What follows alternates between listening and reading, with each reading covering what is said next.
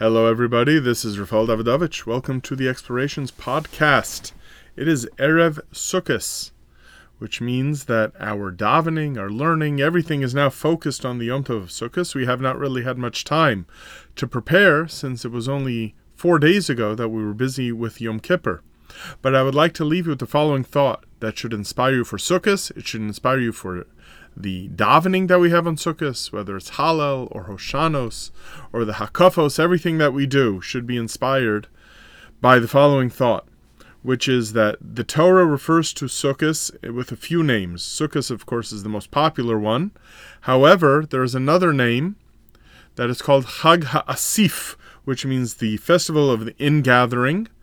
And the time of year that is used to describe this holiday before the Torah gives an actual date is that it is called tikufas hashana, at the round or at the turn of the year. What does the turn of the year mean?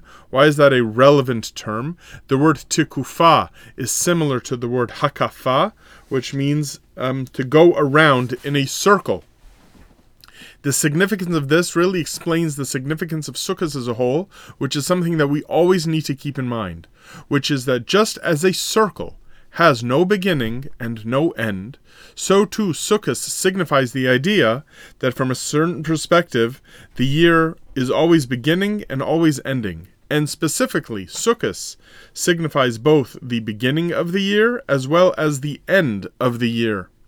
So this is why, for example, many of the rituals, many of the mitzvos and minhagim and customs we have regarding Sukkos reflect this idea that something circular is going on. So, for example, we circle the bima with our Arba Minim, with our Lulav and Esrog. As well, we wave the Lulav and Esrog in all directions, right? Front, back, left, right, up, down, to show this circular idea. And this even becomes reflected in the customs of Simchas Torah, where we dance in a circle with the Torahs around the bima, because tikufas hashana means a circle. How is Sukkos both the beginning and an end?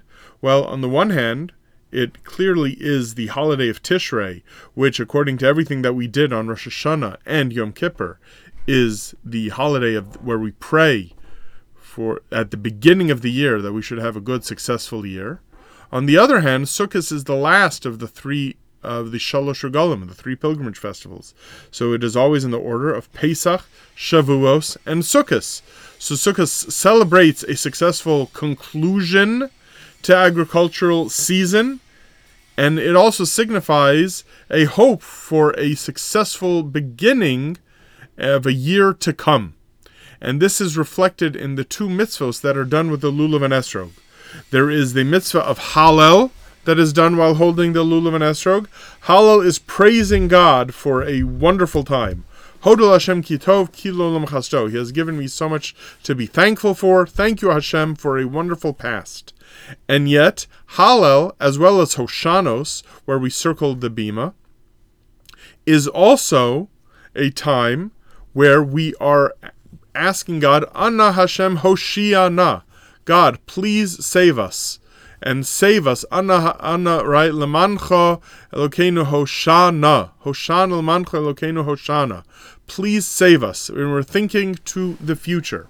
So on the one hand, a Lulav and Esrog are there to celebrate vegetation that has grown successfully, and we're thankful for that. And yet we wave it to show God, we are begging Him, as it were, to please save us and give us a good, successful year to come. And the main lesson of this is that we should think of our lives as being a circle that is always continuing, so that even when we feel that, I've had a good year, or I've had a good season, or I had a good week, whatever it is, right away, we should not rest on our laurels, and we should be thinking about how to make the next part of our life a good one.